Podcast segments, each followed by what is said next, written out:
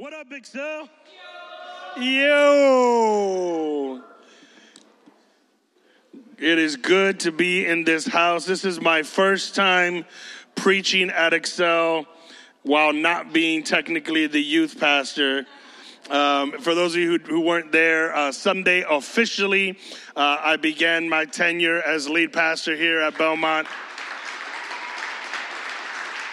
So, so y'all, you know, y'all good, y'all plugged, man. You know the lead pastor, you know, you get hookups and whatnot. So, uh, just to give you a heads up, uh, obviously because of everything that went on on Sunday, we had some seating arranged for our baby dedication, and then um, I'm, I'm assuming on this Sunday being Mother's Day, a lot of you are going to want to sit with your moms, and that's cool. I respect that. But the week after, we already have some, uh, we, we actually went and had some covers made to block off some of the chairs the first, I think, two or three rows where I sit and to my right are going to be blocked off specifically for you guys. And so here's what I want. It says it says reserve for uh, excel, reserve for youth and young adults. And so here's what I want. As I'm leading and as I'm preaching on Sundays, I don't want to forget where I came from, so I need you guys in the front. You know what I mean? I don't want to forget what God brought me through and where God's brought me in. So I need to see you guys in the front as a constant reminder of who I am and what God has done in this church and why I want to lead the church, why I feel God has called me to that position. And so I don't just need you to sit there. I need you guys to bring the energy. I need you guys to bring that worship. I need you guys to set the tone because here's what I believe. I believe worship goes backwards. So when it starts up front, it flows into the back of the room. When the energy is there, it's going to feed into the rest of the church. And I've said this the day they brought me in, and I believe this with all my heart. I will never look at you like the future church. I look at you as the present church. You are part of the church. You're just the youngest part, but you are part of the church. And uh, I want to feel young and I want to stay young. And so I need y'all in the front. Is that cool? Awesome. So do me a favor. If you see somebody trying to hide out in the back, pull them out their seats, you know, tell them, hey, I'm sorry, mom, this is the lead pastor said, so I'm sorry, we got to do this. And so just bring them up front. And uh, again, I would greatly appreciate that. Amen. All right, so listen, uh, just a heads up again. Uh, next week, I will be here again. With me, though, will be your new youth pastors, Pastor Izzy and Ariel. And listen, I, I need to say this, but make sure you put some respect on Pastor Ariel's name because she is credentialed. She's got her license. You know, that lady is a woman of God. And so make sure you give her that love.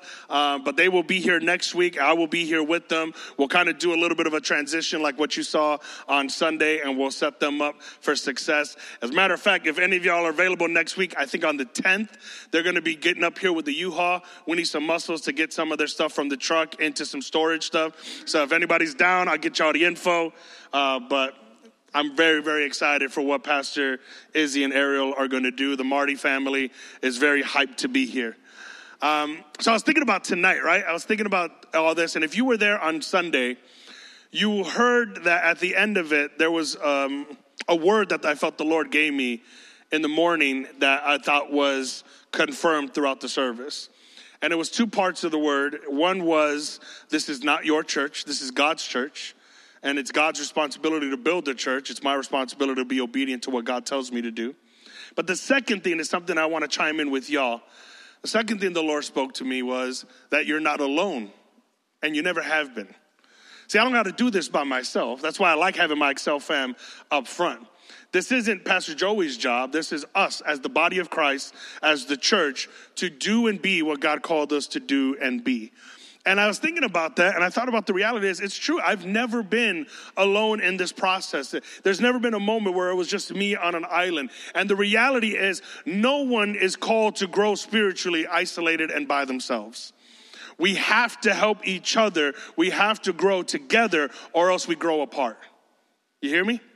If you are not growing together, then ultimately you end up growing apart. And if you've ever watched any kind of nature program, the predator will always go after the one animal that strays away from the pack.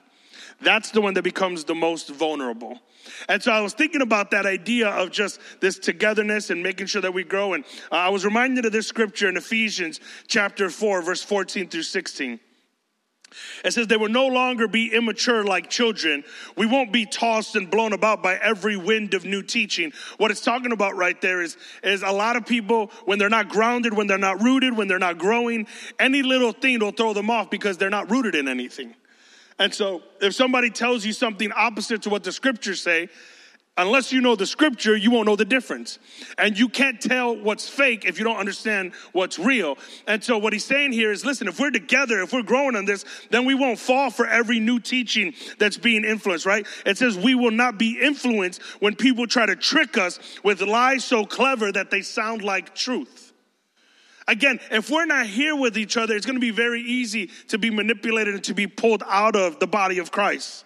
Instead, we will speak the truth in love, growing in every way more and more like Christ, who is the head of his body, the church, right? Our goal as the church, the purpose of the church is to grow as the body of Christ together, right? My hand doesn't go that way and my left hand go that way. We go together wherever we go.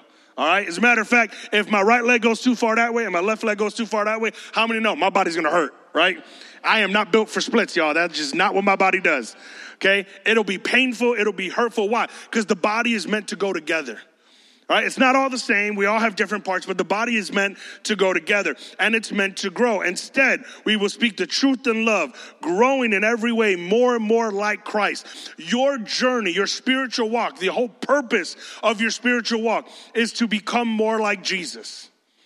Plain and simple. If you are not becoming more like Jesus, you are becoming less like Jesus. So you're going one way or the other. There is no stalemate. Okay? Your whole purpose, the reason you come every Thursday, the reason you come on Sundays, the reason you're supposed to read your Bible and to pray is to look more like Jesus every single day. Doesn't mean you have to be perfect overnight, but every day I'm a little bit closer than I was yesterday. Every day I'm a little bit stronger than I was yesterday. Every day I look a little more like Christ and a little little less like me. That's the goal in every Christian's life, no exception. If you think you're an exception, then I would argue you're not a Christian. Because the word Christian means little Christ. We're Jesus action figures, y'all. Like we're supposed to look like them and not the little cheapy action figures that, you know, made in Taiwan and don't look like nothing. Like we got to be like the real expensive, handcrafted, painted with a microscope, amazing. How the heck you to charge me $400 for that? But it's dope kind of action figures. We have to look like Christ in every detail possible. That is the goal. And so it goes on to say, He makes the whole body fit together perfectly. How does He do that? As each part does its own special work, it helps the other parts grow so that the whole body is healthy and growing and full of love. And that's really where I want to hone in on. See, when each one of you do your part and you help everyone else do their part, we grow together as the body of Christ. It would look weird if only my upper body grew and not my lower body. It would be weird if only half of my body grew and not the other half. Now, it doesn't mean that everything grows at the same rate, right? Y'all saw my daughter, little kids, they got them big old heads. You ever seen a little kid with a big head when they walk, like their head just kind of takes them everywhere? That head's kind of like that shape for a while. The body catches up to the head. So I'm not saying we all grow at the same rate, but we all grow together. I remember when my daughter was young, I used to call her big head a lot. And my wife would get mad. She doesn't have a big head. Baby, she got a big old head.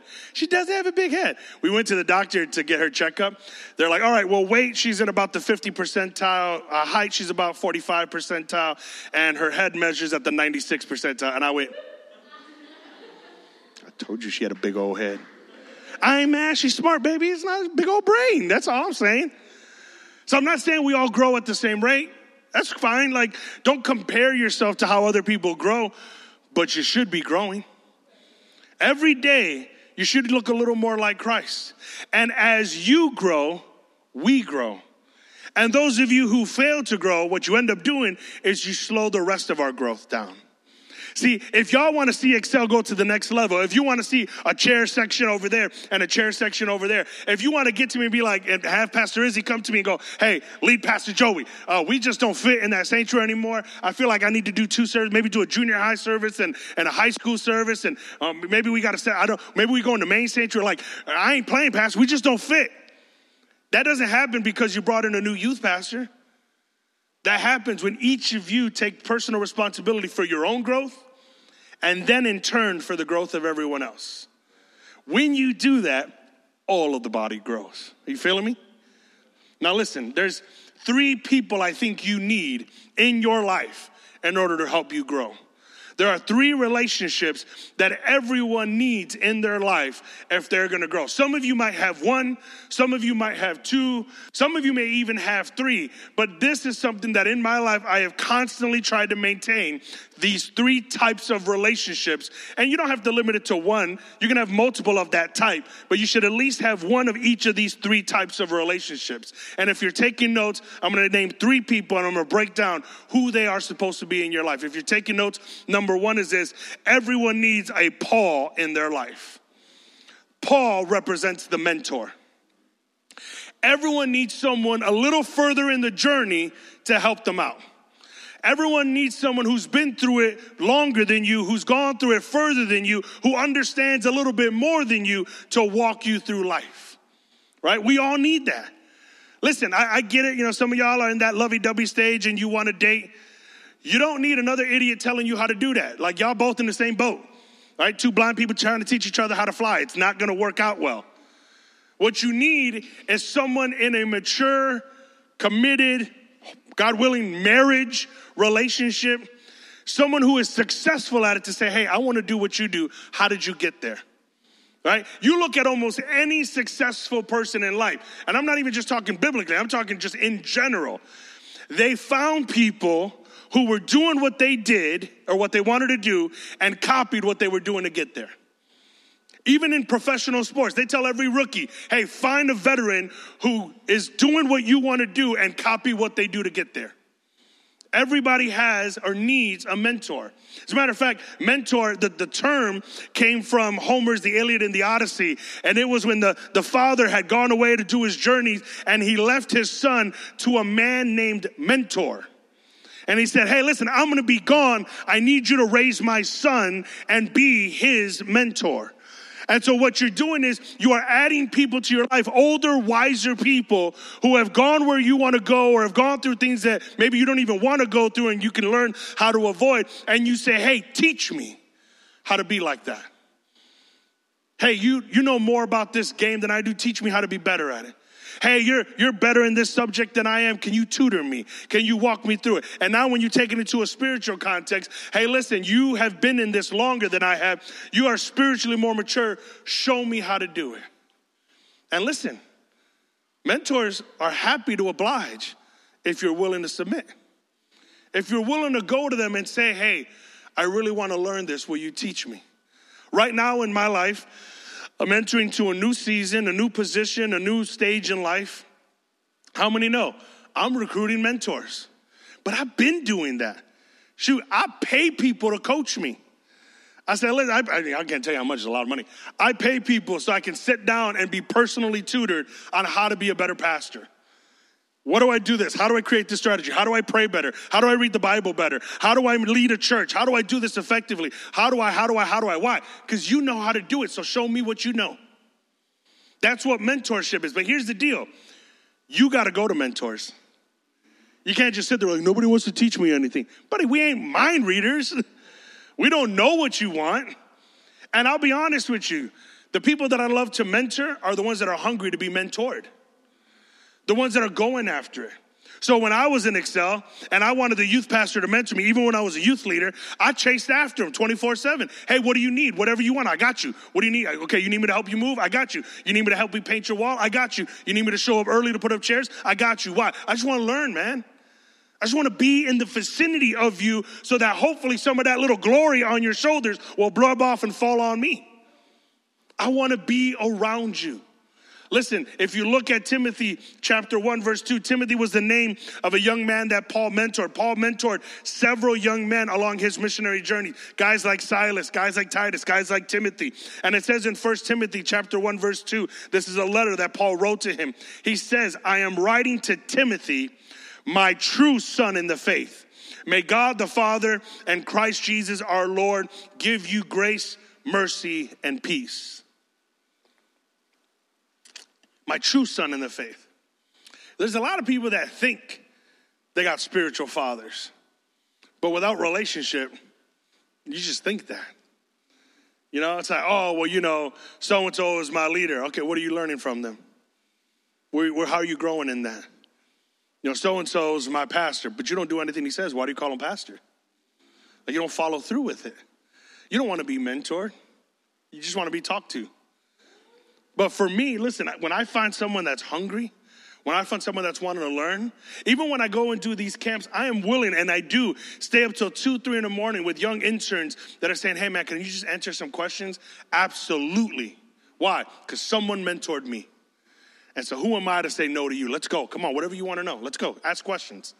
Guys, man, I'm just saying, if you can learn to be masters at asking questions, don't be shocked when you start getting answers. More often than not, we settle with, I don't know. Okay, well, learn. well, I don't know how to do that. Learn how to do that. Well, what do you think? We're just gonna like throw the Bible on your forehead and it's gonna download? That's just, we don't airdrop the Bible into your heart. You gotta actually pick it up and read it. You gotta actually take the time. And so if you wanna be mentored, be ready to be challenged. Be ready to have someone hold you accountable. Be ready to have someone call you out and tell you, no, no, that's not good enough. That's not good enough. What you're doing, the way you're living, that's never gonna make it. Because a mentor is not always comfortable. A mentor is trying to help you avoid the mistakes that either they've made or they got to avoid. And I think a lot of times the reason we don't want mentors is because we don't want anybody to tell us what we're doing wrong. So literally, you'd rather just keep doing wrong. You'd rather keep failing and messing up than have your pride bruised by somebody telling you it's wrong.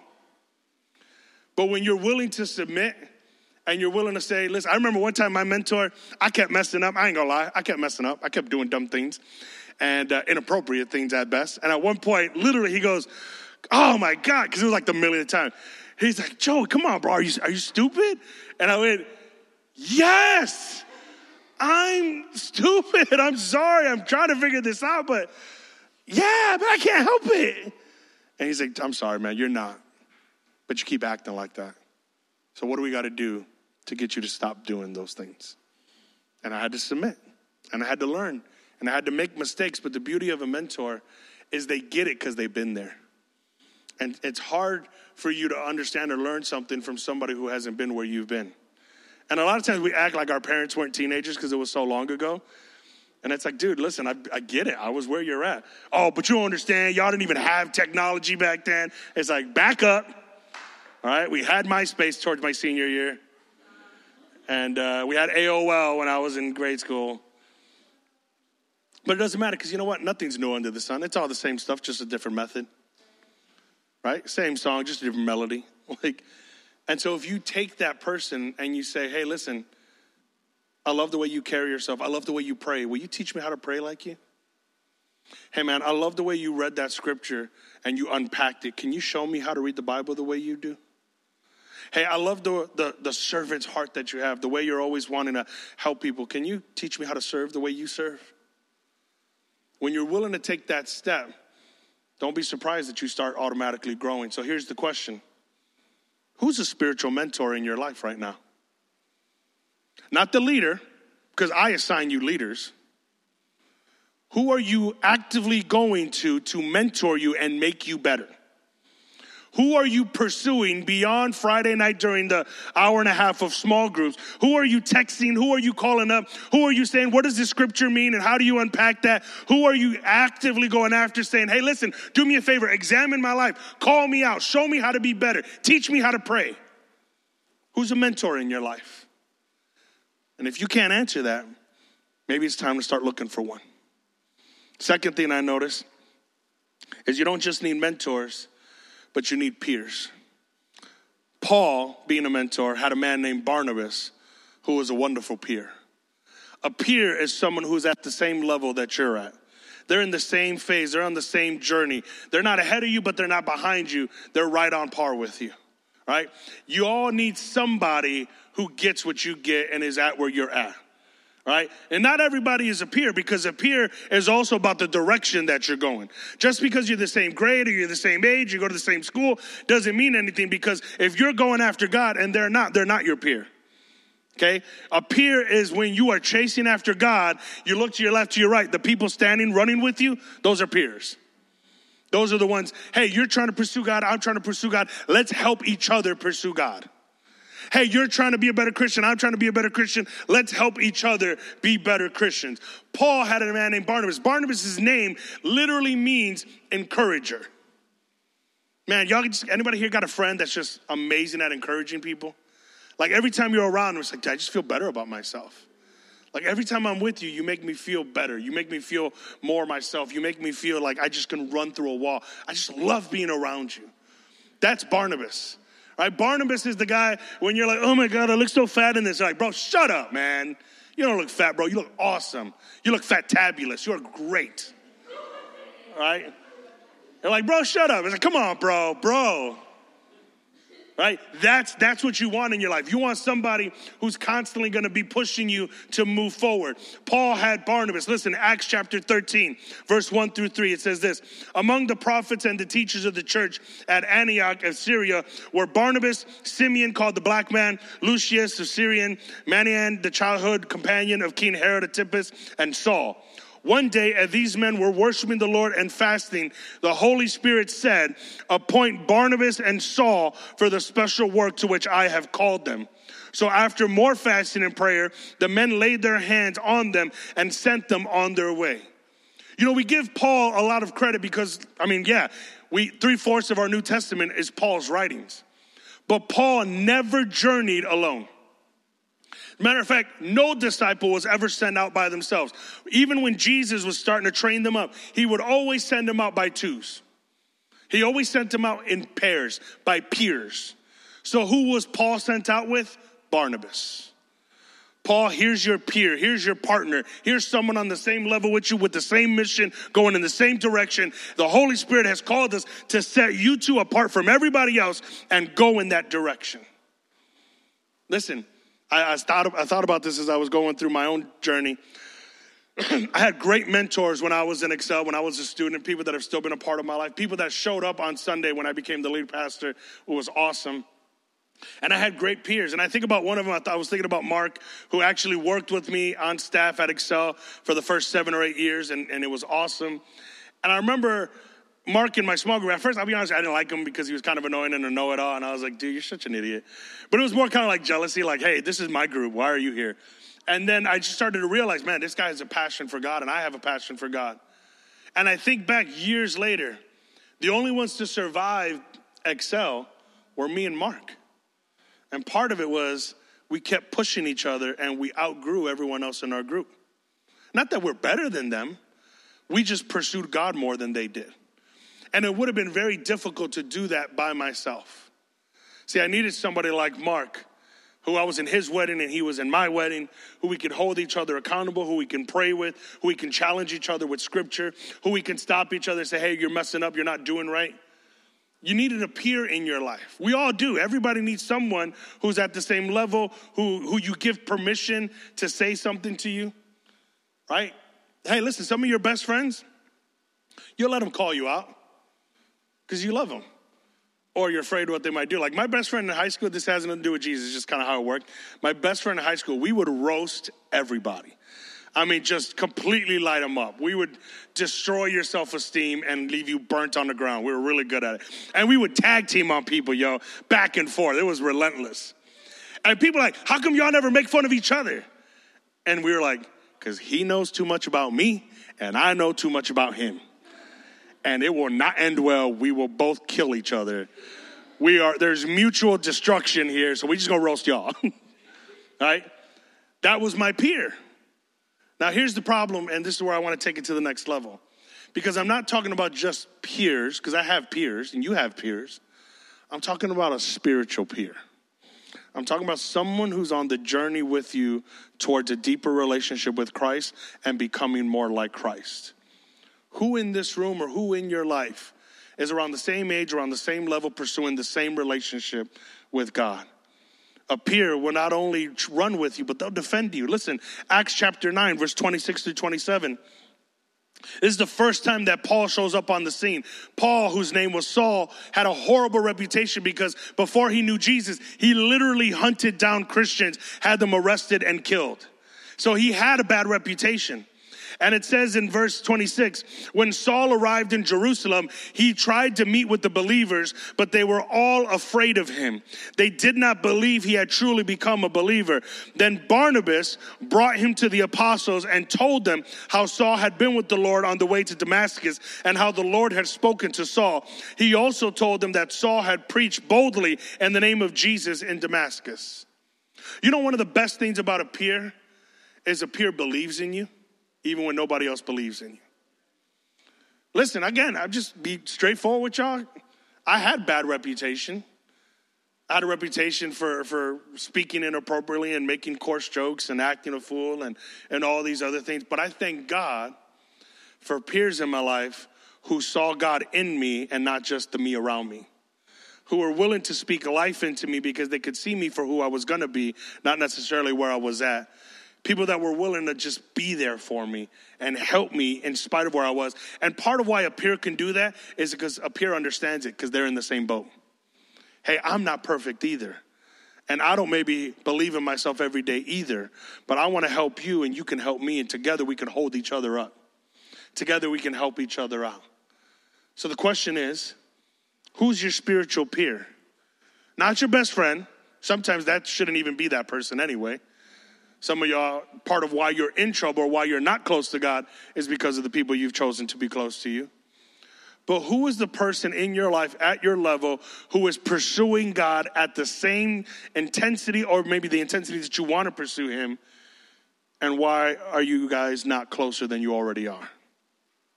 Who's a peer in your life? Who's going to hold you accountable? Who's going to spur you on? Who's going to encourage you when you need encouraging? Maybe it's time you find a spiritual peer. Third thing is this you need a mentor in Paul, you need a peer in Barnabas, and you need a student in Timothy. You know, they say you don't really understand something until you can teach it to someone else, right? You don't really understand something until you can teach it to someone else. Who are you actively teaching? Who are you walking through life? Who is your pupil? Who is your mentee, if I could say it that way? When you read Second Timothy, again, Paul speaking to Timothy, he says, Timothy, my dear son, be strong through the grace that God gives you in Christ Jesus. You have heard me teach these things that have been confirmed by many reliable witnesses. Now, teach these truths to other trustworthy people who will be able to pass them on to others. There was a term during the, the slave era of the United States and it was each one teach one, right? Each one teach one. What that meant was, in those days, illiteracy was huge, especially obviously among slaves. So when you had a, a, slave who became free, or someone who was even born free, someone who had an education, someone who learned how to read, or even maybe a slave who, because a part of their job on that area was to read, when they learned how to read, part of that responsibility that you had to your community was to teach someone else how to read. Hey, you've been given a gift, share that gift. Each one, teach one. All right, well, you've been poured into week after week after week. Some of you for years in this ministry. Who are you pouring it into now? Right? Who are you pouring it? Who is your student? Who are you discipling? God has called us to go into the world, preach the gospel, and make disciples. Well, are you doing that part? Are you making disciples? Man, listen, I love that you've raised over 50K for missions. That's awesome. But that's sending money so someone else can raise disciples. What are you doing with the mission field that God has given you? What are you doing with the school that God has placed you in? What are you doing with the family that God put you at and the neighborhood that God put you at and the community that you're around? Who are you discipling? Because if you're not discipling, you're hoarding right? You're taking it all in, but you're not passing it out. Some of y'all are spiritually overweight. You take in, you take in, you take in, but you never work out. You never hand it off to anybody else. And so you got spiritual obesity. Oh, I love the word. And oh, I love worship. And you consume and you consume and you consume, but you never work it out. You never give it to anybody else. Right? That would be like we passing out cake, right? And I'm cutting up the cake, and I give a piece of cake to Lenny, and then I give the second piece. I'm like, hey, Lenny, pass that down. And I give the third piece of cake, but Roxanne ain't got no cake yet, and Riley ain't got no cake yet. And I look at Lenny. Lenny just finished four pieces of cake. I'm like, Lenny, come on, bro. I know you're the legend, but don't eat all the cake. How many know that'd be selfish? We'd be mad, right? Like, are you kidding me, Lenny? Give me some of that cake. the problem is we keep God passes it on, or your mentor passes it on, or the pastor passes it on, your leader passes it on, and you don't pass it on. Listen, there is a long chain of witnesses that brings us all the way back to Christ. You are a link in that chain.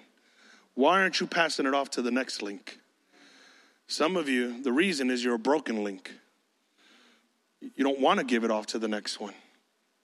But God has called us, each one, to reach one. When are you going to start reaching somebody else? When are you going to start serving maybe in children's ministry on Sundays or on Wednesday nights and say, hey, I want to teach the little ones? When are some of you upperclassmen going to grab some of the sixth, seventh, and eighth graders and say, hey, let me teach you how to read the Bible the way my leader taught me how to read the Bible? Let me teach you how to pray the way my leader taught me how to pray. Some of y'all are waiting to graduate so you can go through a program and be given a title. And I'm sorry, but Pastor Joe ain't going to be here anymore. I don't even know if that program is going to exist. Okay, Pastor Izzy can do whatever he wants. so I don't know if that program is going to exist. But if you're waiting for a title, then you're waiting too long. Do what God called you to do, and titles will come after that. So, who are you actively mentoring? Who are you taking by the hand and saying, Let me teach you, let me show you, let me guide you, because someone guided me. And I want to pass it on. I want to do the same thing for you. Who are you teaching to get closer to Christ? Because here's what I've understood if you're not teaching someone to get closer to Christ, then you're not getting closer either. If you're not passing it off to the next group, right? If the drummer's not teaching somebody how to drum, if the guitarist isn't teaching somebody how to play the guitar, if the pianist isn't teaching more pianists, guess what? We run out of musicians. Right? If the people in the booth don't teach somebody else how to run the booth, then all of a sudden when they move along, or God forbid they die or something, ain't nobody in the booth. Right?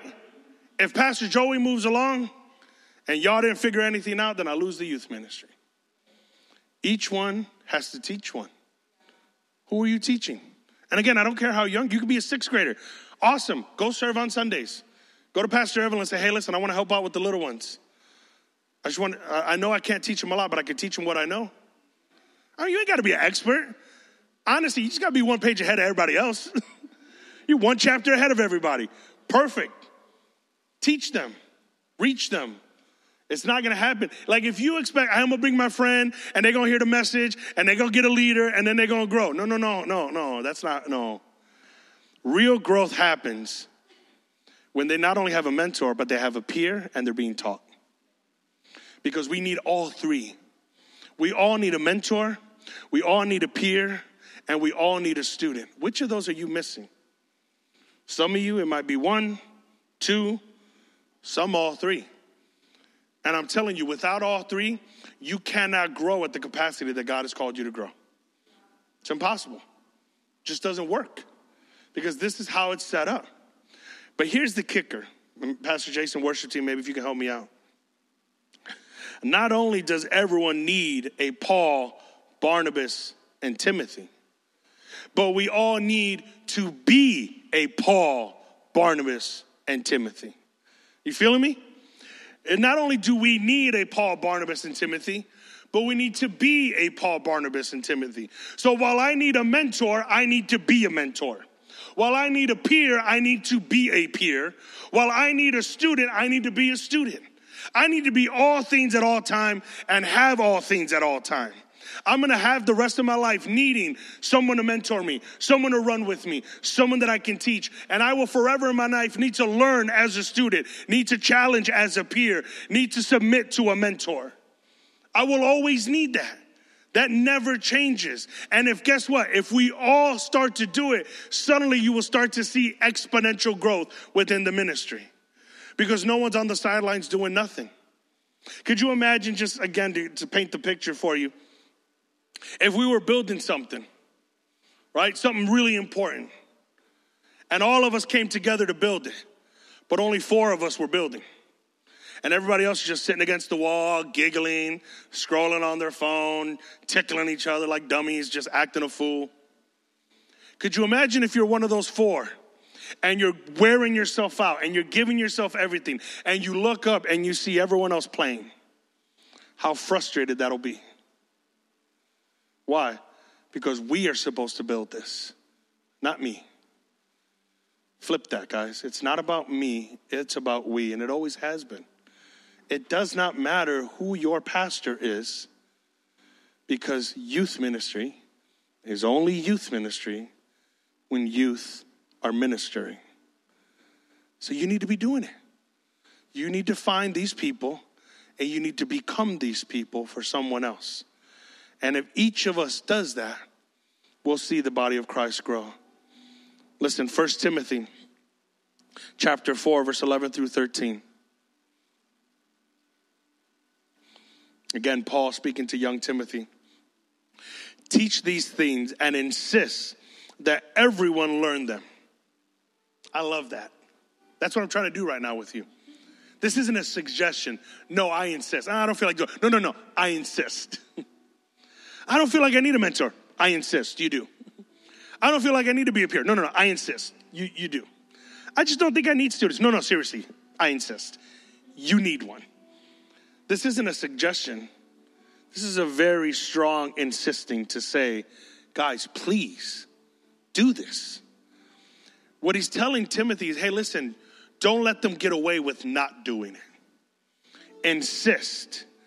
Don't let anyone think less of you because you are young.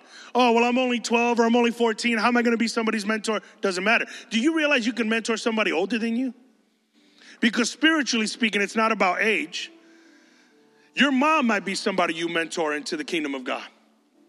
Some of y'all might have a mom or dad who don't know Jesus and they give their life to the Lord, but they have no clue how to read their Bible, how to pray, how to worship, and all of a sudden you are the one teaching them how to do it. Why not? Because spiritually speaking, you're older than they are. Listen, there have been plenty of people who were quote unquote my leaders and eventually became my students because they stopped growing and I didn't. And so don't let anyone look down on you because you're young. Don't come up with all these reasons why you can't do what God has called you to do, but be an example to all believers in what you say and the way you live and your love, your faith, and your purity. Right? What is he saying? He's saying, listen, just show them that you're serious about this. That the way that you carry yourself, the way you speak, the way you act, that you genuinely are in a pursuit of a relationship with God. And then he goes on to say, until I get there, focus, here's what we need to focus on reading the scriptures to the church, encouraging the believers, and teaching them. Isn't that interesting? Look at that last sentence. Notice what he says in that last verse reading the scriptures, have students, encouraging believers, be a peer, and teaching them, be a mentor. Be a student, be a peer, be a mentor. Have a student, have a peer, have a mentor until I return. Now, obviously, Paul was talking about himself, but I think Jesus can be saying the same thing. Hey, until I come back, be a student, be a peer, be a mentor, have a student, have a peer, have a mentor. For how long? Until I come back. So, like, just my teenagers? No, no, until I come back. Like, teenage and young adults? Homie, until I come back. right? Until the Lord's return. Meaning, until I die or until He brings me up.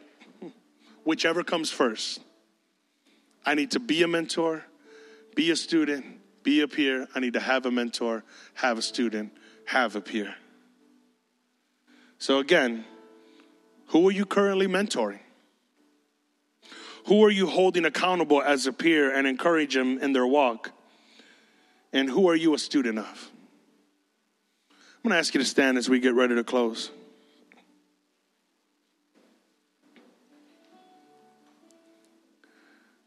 And hopefully, while I was talking about all that, you were thinking about them. Now, again, I hope some of you have those things.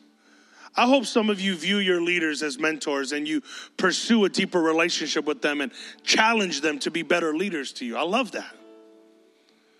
And I was even talking uh, with Judd after last week. We sat down with his small group and we just went through questions. And I talking with Judd after, said, "Hey, bro, what'd you think about that? How'd you feel?"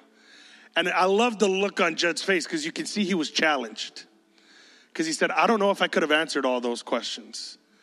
And I said, "Then you better study to be able to, because I'm not going to be here anymore." But it wasn't that he was disappointed, because that's not my boy. You could see the fierceness in his eyes to say, "I still have a lot to learn." Because I also want to have a lot to teach what's different with any of you? So I'm going to ask you guys to join me up here. Just as you come out to your seats, I'll explain why. But as you come up here, when you make your way up, I want you to just kind of, again, bow your head, close your eyes for a moment. I want you to think to yourself, I want you to see in your mind's eye. Who's a mentor in your life? Who's your peer? And again, be careful with answering that question. I'm not saying who's your friend, I'm saying who's your spiritual peer? Who is pursuing God at the same intensity that you want to pursue God? And then who is your student? Who is closer to God because you're in their life? Who is better at reading their Bible, at praying, at worshiping, at understanding, spiritually maturity, because you are actively helping them? And if you are missing one of those or all of those, in a moment, we're going to pray and ask God to bring those people in your life. And then we're also going to pray that you would become that. See, if all of us become a peer, then we'll all have somebody in this room. If all of us become a mentor, then we'll all have somebody to teach. If all of us become a student, then we'll have somebody to show us. So we're going to pray that God would bring those people in our lives. But first, we're going to pray that God would make us those people in someone else's. Because before you can expect that, you better be that. Before you can expect someone to want to pour into you, you better be ready to pour into somebody else. Before you can expect someone to hold you accountable, you better take the step of accountability in somebody else. Before you can expect somebody to be your student, you better submit to being somebody else's student. So come on, as we stand here, would you begin to pray if that's your desire? If you want to get closer to God, if you want to see the church grow, if you want to see this ministry take it to where God wants to take it, would you begin to pray? Would you begin to submit and say, God, help me to be that? Help me to be a mentor. Help me to be a student. Help me to be a peer. Call me out on my laziness. Call me out on my insecurities. Call me out on my uh, just unwillingness. Come on, young people. If you mean it tonight, even, man, I'm talking to everybody in the room leaders, students, it doesn't matter. No one in this room is exempt from needing these three and being these three. So if you want to do that, come on, let's begin with us. Some of you need to submit. Some of you need to repent. You need to be honest with God. You need to tell him where you're at. Come on, begin to talk to the Lord. Begin to talk to the Lord.